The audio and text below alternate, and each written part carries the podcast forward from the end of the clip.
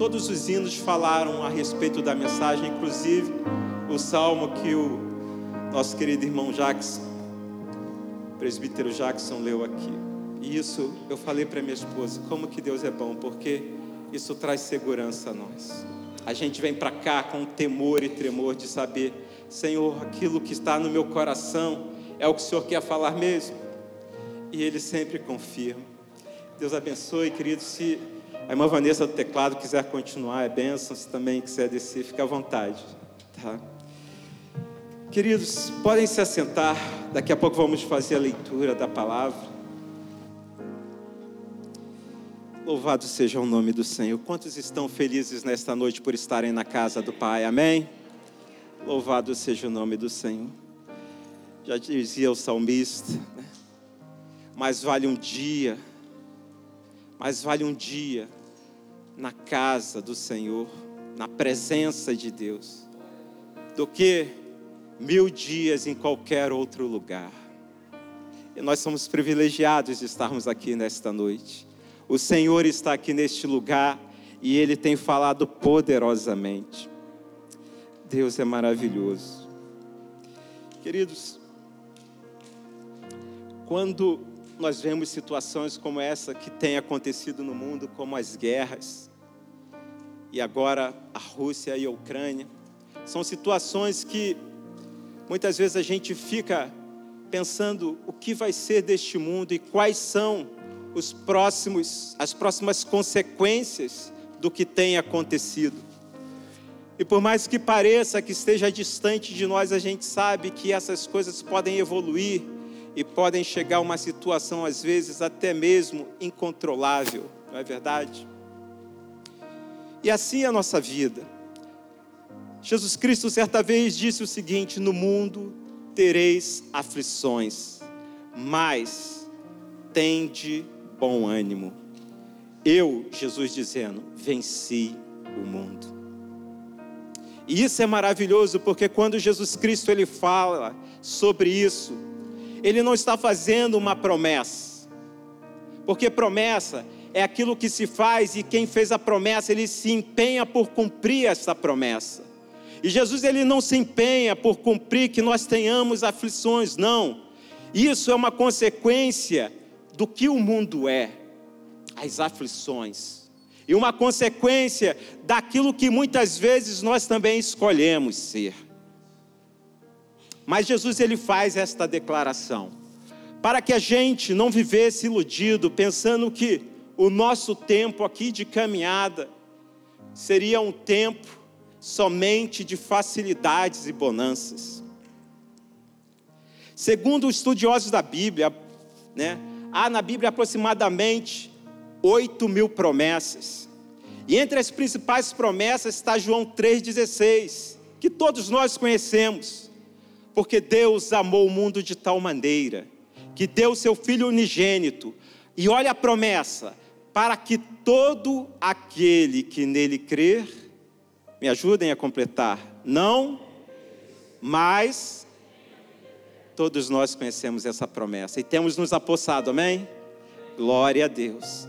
Muitas vezes há promessas que a gente não tem se apossado e por isso muitas vezes nós passamos por situações que não precisávamos passar. Se você crer na promessa de Deus, e como essa, se você aceitou Jesus Cristo como seu Senhor e Salvador, você pode ter certeza de uma coisa, querido você tem a eternidade com Deus garantida. Amém?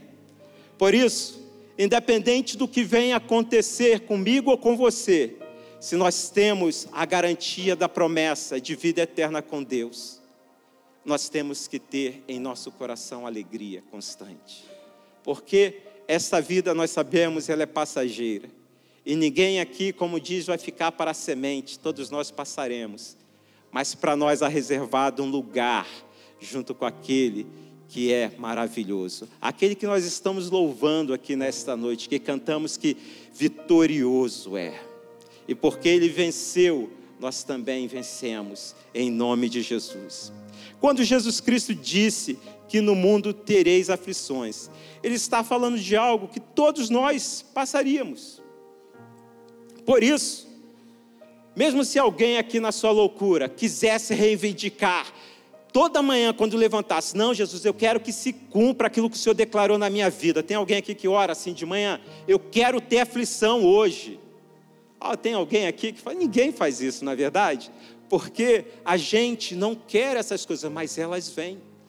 Não há ninguém na sua sã consciência que deseje a aflição, mas as aflições vêm. E como eu falei, isso se dá por motivos do sistema deste mundo que jaz no maligno e também pela própria queda do homem.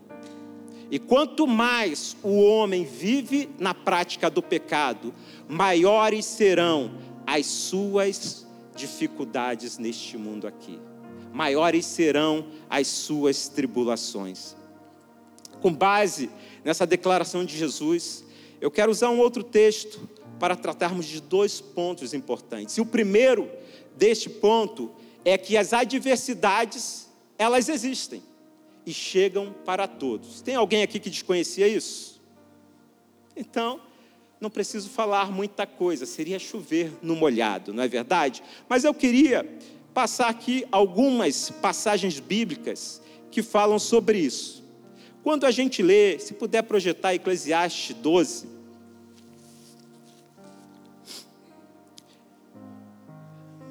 enquanto um projeta, já projetou, diz, diz o seguinte: lembra-te do teu Criador nos dias da tua mocidade, antes que venha os dias maus e cheguem os anos dos quais venham a dizer: não tenho neles contentamento. Olha o que que o homem sábio Salomão diz a respeito de uma realidade da vida que Jesus Cristo já tinha posteriormente declarado. Salomão, naquela época, já dizia o seguinte: que os dias maus, eles vêm.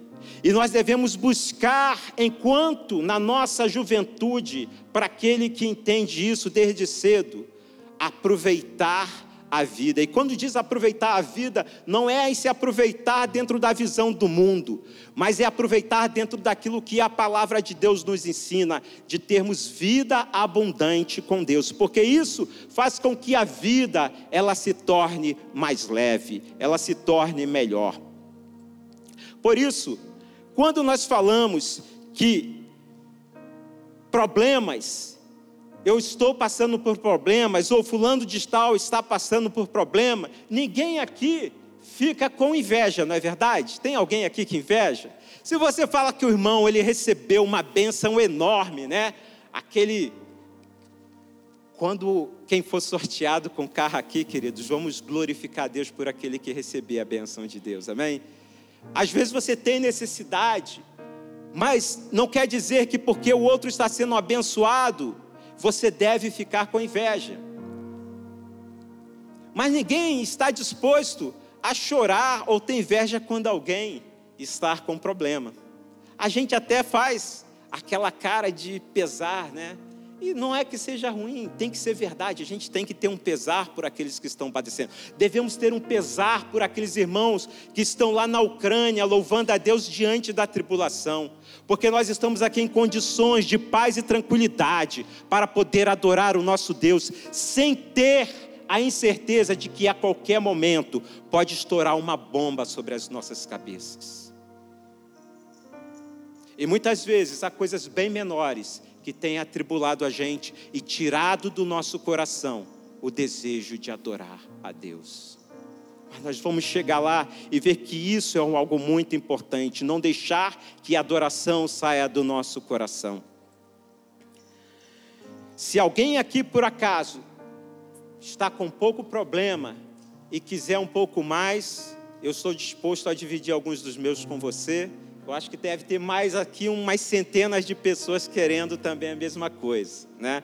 Então, ao final do culto, se alguém quiser, olha, irmão, estou sem problema nenhum, quem quer dividir comigo, eu sou um desses que quero compartilhar com você, amém?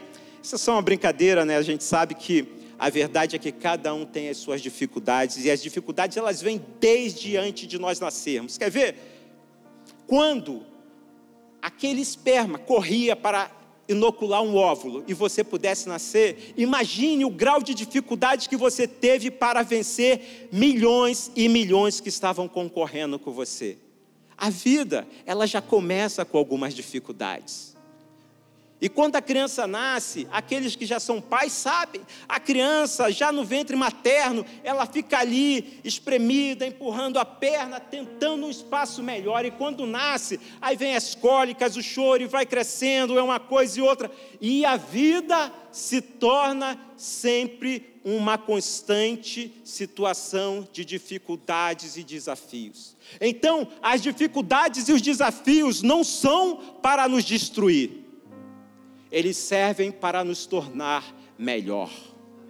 Por isso, quando Jesus Cristo fala, tenha bom ânimo, é para que diante das dificuldades você e eu não desistamos, mas que nós perseveremos, e ao perseverar, nos tornaremos um homem, uma mulher melhor em Deus. Quantos aqui já venceram dificuldades? Levante a mão praticamente todos, e aqueles que não quiseram levantar, talvez por algum motivo, mas eu tenho certeza que não há uma pessoa aqui que não tenha vencido uma dificuldade.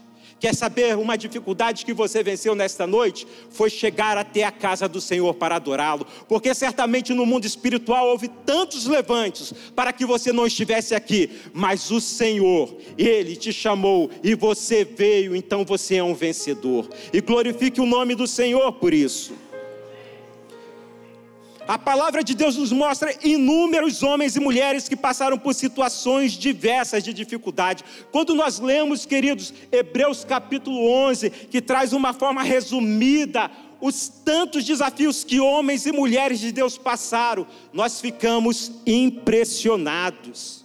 Foram homens e mulheres que passaram por punições e perseguições por amor do Evangelho, por decidirem viver uma vida digna a Bíblia fala lá em Hebreus que homens e mulheres dos quais o mundo não era digno. E isso mexe comigo. Porque eu penso, Senhor, será que eu estou fazendo a minha vida valer a pena aqui neste mundo, de forma que um dia possa, em algum lugar no mundo espiritual, soar uma voz dizendo assim: o mundo não era digno do Jonatas não para me engrandecer, mas que é para que eu possa honrar aquele que me chamou para viver uma vida extraordinária. Esse mesmo chamado é para cada um de nós. E essas pessoas que estão lá em Hebreus 11, elas passaram por dificuldades fazendo aquilo que era certo. Homens e mulheres que na história foram lançados a, aos leões, foram perseguidos, mortos de várias formas, queimados vivos, porque faziam o que era certo. Talvez você na sua caminhada possa pensar o seguinte: ah, eu tenho me esforçado tanto para servir a Deus, mas os problemas vêm, parece que não vale a pena. Queridos, depois leia, eu vou citar aqui uma parte de Salmo 73, e você vai ver que vale a pena sim ser fiel ao Senhor. Vale a pena você dedicar a sua vida, porque nós sabemos que há um Deus que zela por nós. A palavra fala que nunca se viu e nunca se ouviu um Deus como o nosso, que trabalha pelos seus. Se você pensa que na sua aflição você está só, saiba de uma coisa: Jesus também prometeu, e eis que estou convosco todos os dias todos os dias. Antes que você nascesse, Deus já te conhecia e já tinha planejado, Ele já estava com um projeto da sua vida. E Ele continua, você não está só. Nas suas dificuldades, tribulações, você não está só. E é por causa dessa realidade que nós sabemos que acontece, que nós vamos falar sobre o segundo ponto. O primeiro é que as dificuldades as adversidades elas existem e chegam para todos. Mas o segundo ponto é algo que muitas vezes nós não atentamos, era o que fazer na hora da adversidade. Gostaria de compartilhar agora, sim, e vocês podem ficar sentados, O livro de Abacuque, no capítulo 3, versículos 2 e depois de 16 em diante. E eu gostaria que o grupo de louvor, quando subisse aqui, entoasse a Deus com esse hino, louvasse a Deus com esse hino para que a igreja pudesse louvar e essa mensagem ficasse mais fixada no coração de cada um. Para que quando você sair daqui nesta noite e amanhã tiver que voltar para a realidade do seu trabalho, dos seus desafios no dia a dia, quando tiver que pensar numa conta para pagar e talvez você não tenha como pagar, que você lembre que há um Deus que pode todas as coisas. Louvado seja o nome do Senhor. Diz assim Abacuque capítulo 3, versículo 2: Ouvi, Senhor, a tua obra e temi. Ou melhor, ouvi, Senhor, a tua palavra e temi. Aviva, ó Senhor, a tua obra no meio dos anos, no meio dos anos, faze-a conhecida. Na tua ira, lembra-te da tua misericórdia. 16 agora, ouvindo eu, o meu ventre se comoveu a sua voz tremeram os meus lábios, entrou a podridão nos meus ossos e estremeci dentro de mim. No dia da angústia descansarei, quando subir contra o povo que invadirá com suas tropas. Porque tem outra versão que diz: portanto, ainda que a figueira não floresça, nem haja fruto na vide, Ainda que decepcione o produto da oliveira e os campos não produzam mantimento, ainda que as ovelhas da malhada sejam arrebatadas e nos currais não haja gado, todavia eu me alegrarei no Senhor, exultarei o Deus da minha salvação. O Senhor Deus é a minha força e fará os meus pés como os da corça, e me fará andar sobre as minhas alturas. Aleluia. Vamos aplaudir a palavra do Senhor, queridos. Mas aplauda com coração, desejo, vontade, porque isso é palavra de Deus para nós. Aleluia. Santo, santo, santo é o nome do Senhor. Oh, aleluia! Queridos, nessa passagem, gostaria de destacar três princípios que devem ser exercitados para poder nos sobrepor às circunstâncias. Abacuque, ele é um homem que, no capítulo 1, começa a oração ao Senhor. Ele começa a falar a Deus sobre situações que ele via no meio do seu povo e não entendia por que aquelas situações erradas, de pecado, de falta de compromisso com Deus permaneciam. No capítulo 2, ele começa então a questionar a Deus a respeito da justiça que Deus traria sobre a sua nação sobre o povo de Israel pelo pecado que estavam cometendo, e essa justiça viria através do povo babilônico que o Senhor estava levantando. E Abacuque questiona por que Deus usaria um povo que era mais injusto do que os próprios hebreus para trazer justiça sobre eles. Mas no capítulo 3, Abacuque, ele tem esse entendimento e o primeiro ponto, primeiro princípio que a gente vê nesses três capítulos, utilizado para Abacuque, para chegar ao final do capítulo 3 e fazer aquela declaração, é a oração. Queridos, a oração, ela é algo que começa a mover situações. E quando você tem problemas difíceis, ou situações que você não entende. Muitas vezes você está procurando pessoas para falar de seus problemas, antes de procurar o Deus que te ouve e pode resolver todos os seus problemas. Há pessoas que preferem postar nos seus, nas suas redes sociais as suas situações de tristezas, os seus problemas, as suas decepções e frustrações, mas elas não entram no seu quarto para dobrar o seu joelho e para falar com Deus. E nós devemos atentar para isso, porque não são as pessoas de fora que vão resolver aquilo que está no nosso coração. Não são as pessoas que não têm capacidade sequer de resolver os seus próprios problemas que vai dar solução para o seu problema. E pode ser que muitas delas nem se compadeçam por você.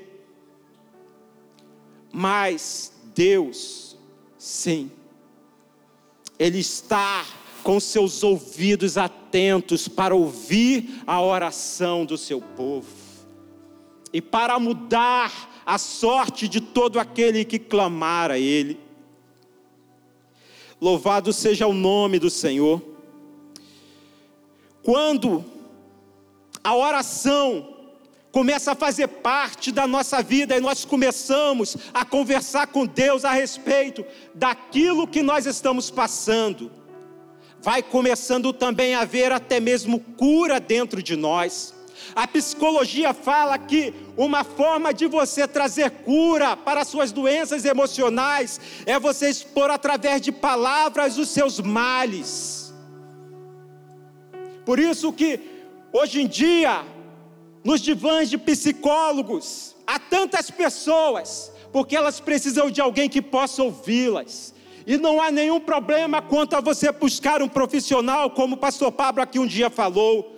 Mas a minha pergunta é: antes de buscar um profissional, você tem buscado aquele que criou a cada um de nós e que te entende no mais profundo do seu ser? Antes de buscar um profissional, você tem exposto para Deus aquilo que tem afligido o seu coração, para que Ele possa assim trazer cura para a sua alma. Ah, queridos, quando Abacuque começa a falar com Deus, ele está ferido, ele está triste. Ele fala: Senhor, tu não está vendo a injustiça que está acontecendo no meio deste povo. Tu não está vendo que não há entre eles compromisso, que não há temor do Senhor, cada um faz conforme quer. A oração é um instrumento que a gente não pode abrir mão. Como está a sua vida de oração? Você tem orado ao seu Pai diariamente? A palavra de Deus fala que entra no seu quarto e ora em secreto ao seu Pai. E o seu Pai, que em secreto te ouve, ele te abençoará. Ele te responderá. Ele te sarará. Ele te restaurará. Ele fará milagres na sua vida, porque ele pode todas as coisas. Jeremias 29 diz, partir do versículo 13: E buscar-me-eis, e me achareis quando me buscardes de todo o vosso coração, e serei achado de vós, diz o Senhor, e farei voltar os vossos cativos, e congregar-vos-ei de todas as nações e de todos os lugares para onde vos lancei, diz o Senhor, e tornarei a trazer-vos ao lugar de onde vos transportei. Quando Jeremias faz essa declaração, queridos, aquilo que Abacuque tinha ouvido de Deus já tinha se cumprido. Mas a misericórdia do Senhor se manifesta. E Deus fala para aquele povo que estava na Babilônia sem esperança, já pensando que ali seria o fim. Eu bem sei o pensamento que tenho a respeito de vós e ainda incentiva o povo a continuar buscando, para que o povo pudesse encontrar em Deus força para que pudesse passar por aquele tempo de provação e voltar a uma situação de restauração. Não quer dizer que quando nós passamos por privações, por situações difíceis, por tribulações, que nós estamos sendo castigados. Mas muitas vezes podemos estar colhendo consequências de nossas decisões. E se for isso, queridos, saiba que há um Deus misericordioso. Aquele que confessa os seus pecados e os deixa, alcança misericórdia. Não desista, não é o fim para você. Jonas, quando estava dentro do grande peixe, lá no capítulo 2, ele diz: E ele orou ao Senhor seu Deus das entranhas do peixe, e disse: Na minha angústia, clamei ao Senhor, e ele me respondeu do ventre do inferno. Gritei, e tu ouviste a minha voz. Talvez você possa se sentir como Jonas, numa situação que você pode pensar, Talvez isso aqui seja pior do que o inferno. Talvez você esteja numa situação de obscuridade onde você olha e não vê saída. Talvez você pense que é para você o fim da linha. Não é se você buscar ao Senhor. Não é se você se voltar para o Deus que pode todas as coisas. Não é se você entender que Ele te ama e, como pai que ama o filho, Ele está disposto a te restaurar em todas as áreas de sua vida. Davi, um homem segundo o coração de Deus, mesmo experimentando tantas vitórias, nas muitas batalhas, um homem que venceu todas elas, Ainda assim, ele não deixava de buscar a Deus quando tinha que sair para uma batalha. Ele não deixava de orar a Deus e pedir direção de Deus para aquilo que ele ia fazer. E quando a situação estava complicada, acontece aquilo que Jackson leu aqui no início desta noite. Elevo os meus olhos para o monte, e de onde me virá o socorro? Ah, queridos, eu não sei quais são os temores que estão sobre a sua vida, eu não sei o que pode estar de repente te fazendo pensar que você não vai vencer. Talvez o inimigo que está diante de você pode parecer maior do que você, e normalmente é, mas não é maior do que o seu Deus. Pare de olhar para as circunstâncias e olhe para o seu Deus. Não faça como Pedro, que ao olhar para a tempestade começou a afundar, enquanto seus olhos estavam em Jesus Cristo, ele caminhava sobre as águas, ele vivia o milagre. Você quer viver o milagre? Olhe para Cristo, busque a Cristo. O meu socorro vem do Senhor, que fez o que? O que que ele fez? Os céus e a terra. Há um Deus maior do que esse. Há alguém maior do que esse para se confiar. Se houver, você pode buscar, mas não há. É Ele. Ele fez os céus e a terra. Ele é o único Deus. E nós temos experimentado deste Deus. Nós temos visto os seus feitos. Nós sentimos a presença dele, ele é real. Isso tem que andar conosco todo momento dos nossos dias, todos os dias da semana, todas as semanas do mês e todos os meses do ano. Porque se nós vivermos assim, nós vamos ter a certeza que Ele não permitirá que os nossos pés vacilem, e não dormitará, não dorme aquele que guarda você é certo que não dormita nem dorme o guarda de Israel. O Senhor é quem guarda você, o Senhor é a sombra, a sua direita. De dia não lhe fará mal o sol, e nem de noite a lua. O Senhor guardará você de todo. Repitam comigo: de todo. De todo mal. Não é apenas algum mal, de todo o mal. Porque Ele é Deus guardará a sua alma, queridos, que é o bem mais precioso que nós temos aqui, para que o Senhor possa um dia nos fazer morar com Ele. A própria palavra fala de que adianta o homem ganhar o mundo inteiro e perder a salvação, perder a sua alma. Então está dizendo aqui: Deus guarda a sua alma. Não se preocupe, aquilo que é mais valioso está na palma da mão daquele que criou todas as coisas. Você é guardado e protegido do Senhor. Louvado seja o nome do Senhor. O Senhor guardará a sua saída e a sua entrada, desde agora e para sempre. Onde você for, onde você puser a planta dos seus pés, se você andar com Deus, ah, aleluia! Ele guarda você.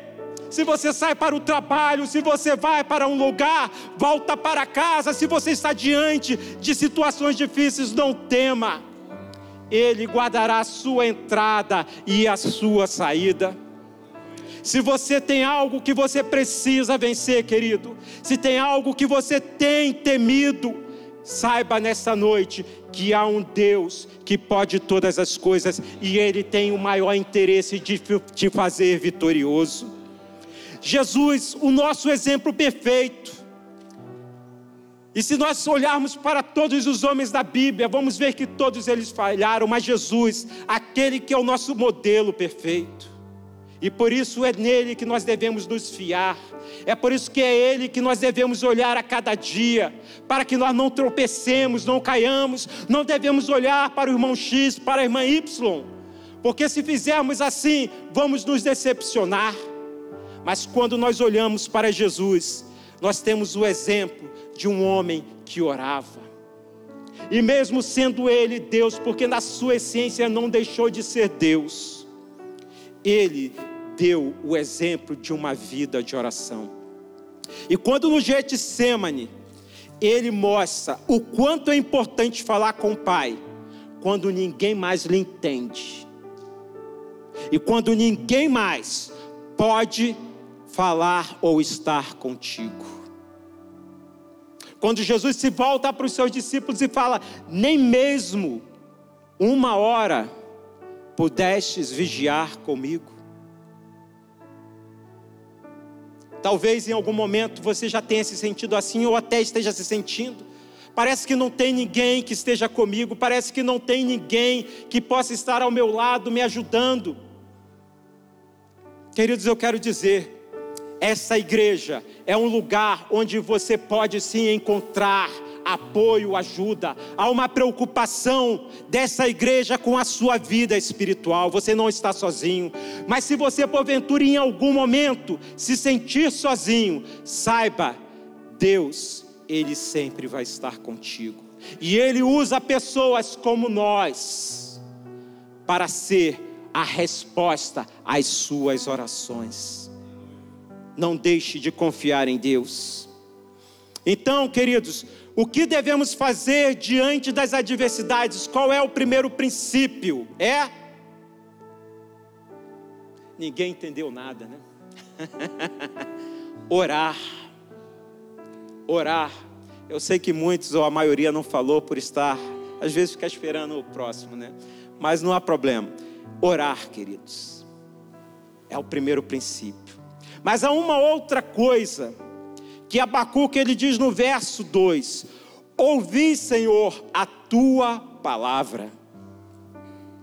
Então, o segundo princípio é ouvir a palavra.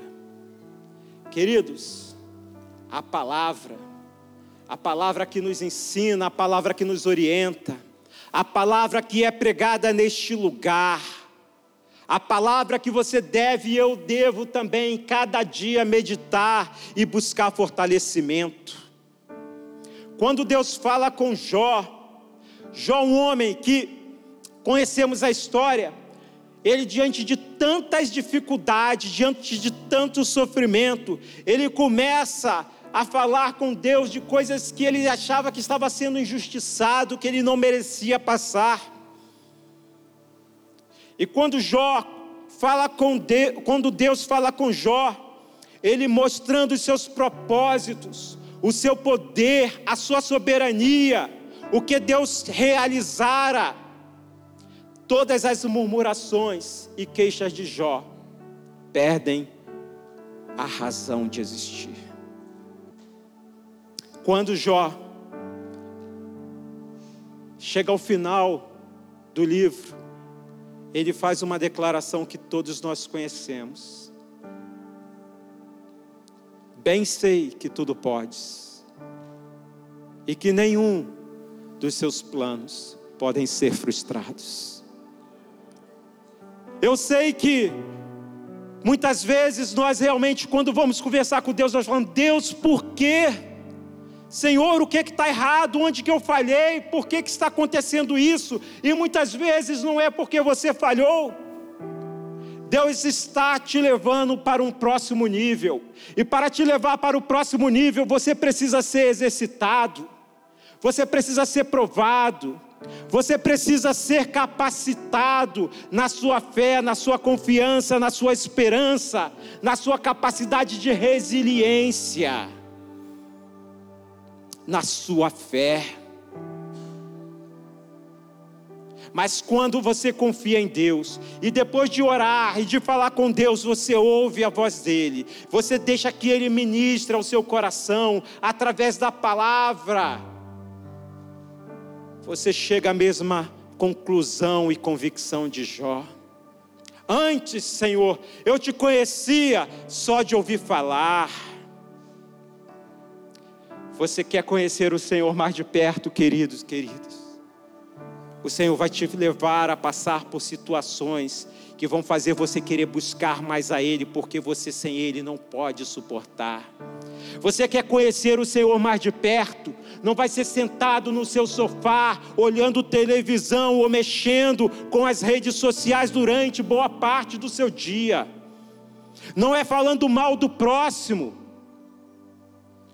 não é às vezes tendo pensamentos que não convêm, é dobrando o seu joelho, orando, falando com Deus e ouvindo o que Ele tem para falar com você. Jó, após entender aquilo que Deus tinha para ele, e ele se render ao Senhor e dizer: Senhor, realmente, quem sou eu eu sei que tu tudo podes e os seus planos são maravilhosos para mim. Me insere nos teus planos, Senhor. Eu quero viver porque eu sei que tudo podes fazer e nenhum dos teus planos podem ser frustrados. Jó vive a restauração e o Senhor lhe tornou muito mais abençoado do que era antes. O profeta Jeremias, provavelmente contemporâneo de Abacuque, enquanto ainda não tinha sido o povo de Israel levado para Babilônia. Em Lamentações ele fala o seguinte, capítulo 3, versículos 21 a 24: Quero trazer à memória o que pode me dar esperança. Quero trazer à memória o que pode me dar esperança as misericórdias do Senhor são a causa de não sermos consumidos, porque as suas misericórdias não têm fim, renovam-se a cada manhã, grande é a sua fidelidade. A minha porção é o Senhor, diz a minha alma, portanto esperarei nele. Queridos, quando a situação está difícil, quando parece que não tem mais jeito, quando as forças estão se esvaindo, quando você começa a pensar, é agora que eu não vou conseguir, traz à sua memória as promessas de Deus. As promessas de Deus, elas vão lhe trazer restauração. As promessas de Deus vão te levantar, as promessas de Deus vão te fazer entender que, mesmo que pareça que seja o fim, ele vai tornar a sua história diferente. Jó ele se levanta no capítulo 19 e diz: Eu sei que o meu redentor vive. Eu sei que o meu redentor vive. Eu sei que ele, o meu salvador, o meu redentor é aquele que me redime, é aquele que me salva, é aquele que me resgata. Eu sei que ele vive e por fim há de se levantar sobre a terra. Você não está sozinho e Deus não está alienado sobre o seu problema. Existe um momento em que Deus vai se levantar e Ele há de redimir a sua alma deste problema, dessa situação, desse desespero que talvez você esteja passando. Não desista, mas traga a esperança de volta ao teu coração nas promessas do Senhor. Lembre-se que Ele está com você, está conosco todos os dias. Jeremias também diz, no capítulo 15 do próprio livro de Jeremias, que achando as tuas palavras, logo as comi, e a tua palavra foi para mim gozo e alegria ao meu coração você tem andado triste, desesperançado, coma a palavra do Senhor, e ela vai trazer alegria e gozo ao seu coração, porque pelo teu nome sou chamado, ó Senhor dos exércitos. Queridos, essas promessas, essas declarações têm que fazer diferença na nossa vida, quando as situações estão adversas. Saber que nós somos chamados pelo nome do Senhor, que nós somos os seus filhos, que Ele está conosco, que Ele não nos deixa só, que Ele se levanta ao nosso favor e que Ele nos garante a vitória. Nós não somos órfãos, nós não estamos abandonados neste mundo. João 1, 1 João, melhor dizendo, capítulo 5 diz: Porque todo que é nascido de Deus vence o mundo, e essa é a vitória que vence o mundo, a nossa fé. E é a fé que nos capacita a vencer o mundo, queridos. É gerado em nós através de quê? O que, que é que gera fé em nós? A palavra. A fé vem pelo ouvir e ouvir a palavra. A palavra de Deus. Ouvir a palavra é o segundo princípio que nos faz vencer as adversidades. Eu quero ainda citar Mateus capítulo 7, que quase ninguém conhece. Capítulo 7, versículo 24, que diz o seguinte: A todo aquele, pois, que escuta as minhas palavras e as pratica, assemelá-lo-ei ao homem prudente que edificou a sua casa sobre a e quem é a rocha? Cristo. E Cristo é a palavra. Se você está edificado sobre a palavra, você está edificado sobre Cristo. E se você está edificado sobre Cristo, podem descer as chuvas, correr os rios, soprar os ventos e combater a sua casa, a sua vida, pode combater a sua esperança, a sua alegria, mas tenha certeza que se você está firmado na palavra, você não perecerá. Você se manterá de pé, assim como uma casa que é construída sobre a rocha. A palavra ouvida e praticada gera fé. Ouvida e o que? Praticada. O fundamento é Jesus Cristo. E é assim que nós vencemos. Até que então nós vemos duas chaves indispensáveis, dois princípios para vencermos a adversidade. Agora vocês, por favor, não me deixem passar vergonha. Qual é o primeiro? Orar, oração. E o segundo? Oh, glória a Deus, obrigado, Senhor, que eu estou conseguindo transmitir. Obrigado, Pai. Brincadeiras às partes, a gente faz assim é com as crianças lá na sala, né? Mas aqui eu sei que todos estão prestando atenção, são adultos, mas é só para uma didática de fixação, queridos, né?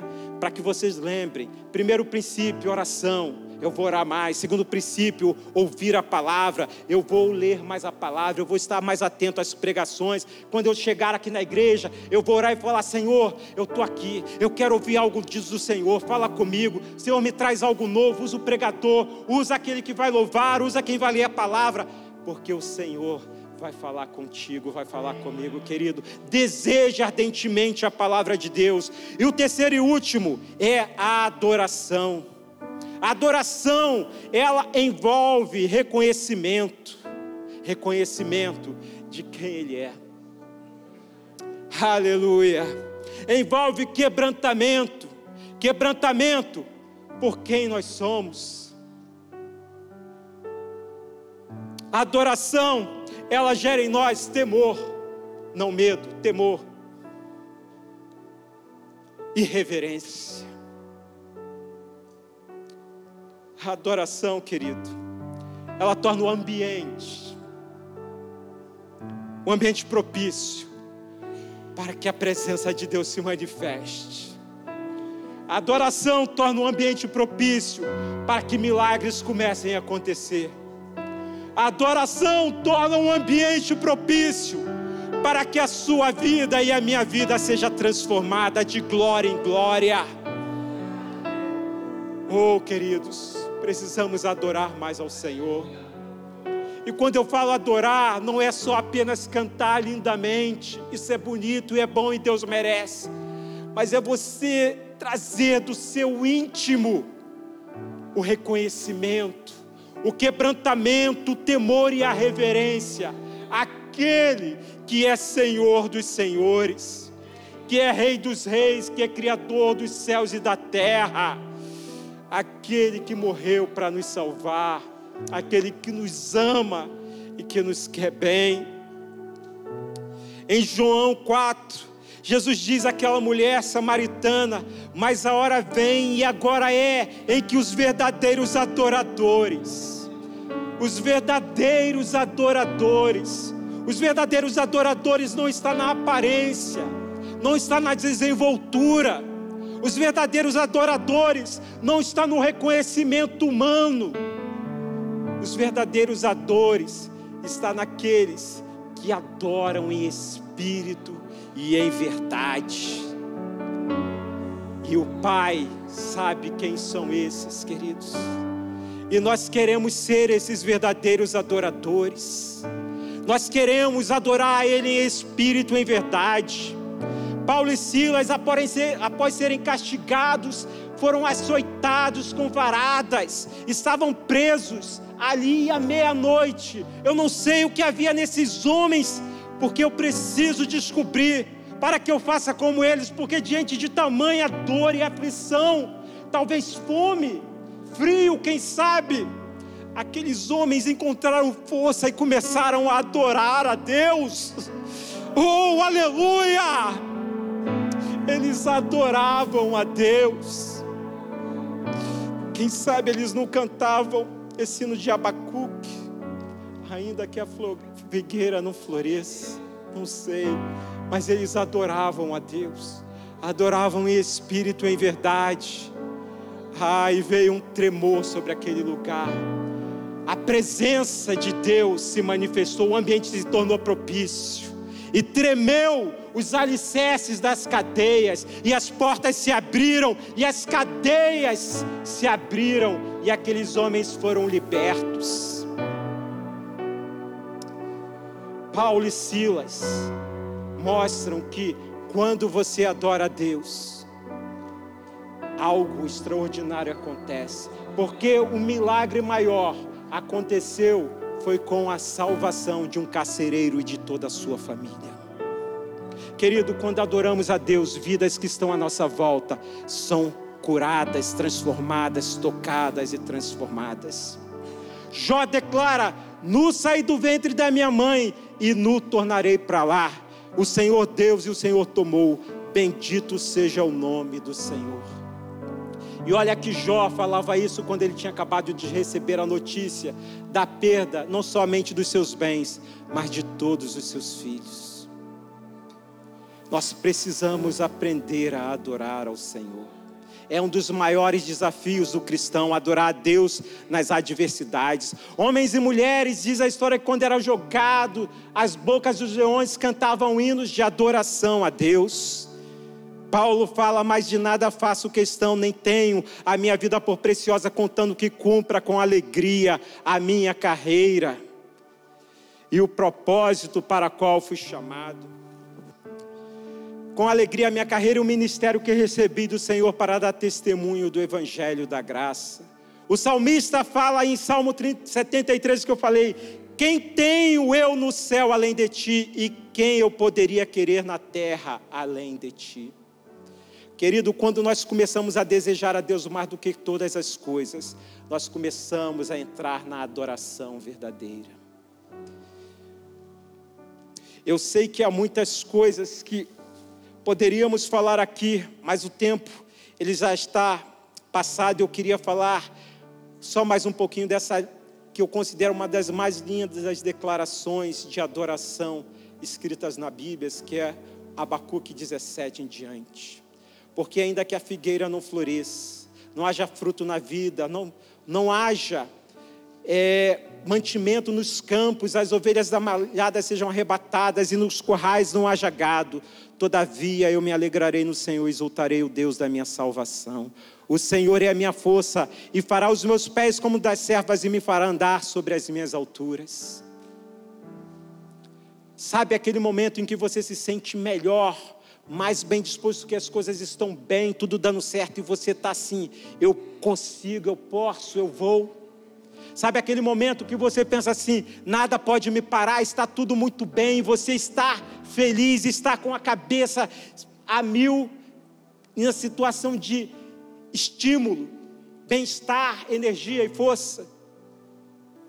Quando você entra na presença de Deus, quando você ora, ouve a sua voz e o adora, ele te faz andar nas suas alturas. As suas alturas é aquele momento que você mais se sente bem. O Senhor é capaz de, mesmo apesar das circunstâncias, te levar a viver nas suas alturas, porque Ele é Deus sobre todas as coisas. E ainda que, se não houver amanhã dinheiro na sua conta, ainda que amanhã não houver a saúde, na sua casa, ainda que amanhã você tiver um problema para resolver que você não possa. Alegre-se no Senhor, no Deus da sua salvação. Eu gostaria que você estivesse refletindo em tudo isso que foi falado. E eu não sei como você chegou aqui nesta noite, não é um jargão, é verdade, nós não temos como saber a situação de cada um.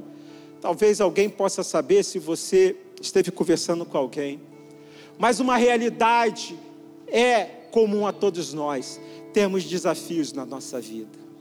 E às vezes alguns aqui podem estar mais desesperados que outros. Mas eu quero que você saia daqui nesta noite crendo que há um Deus que pode todas as coisas para fazer você viver uma vida extraordinária e vitoriosa na presença dele.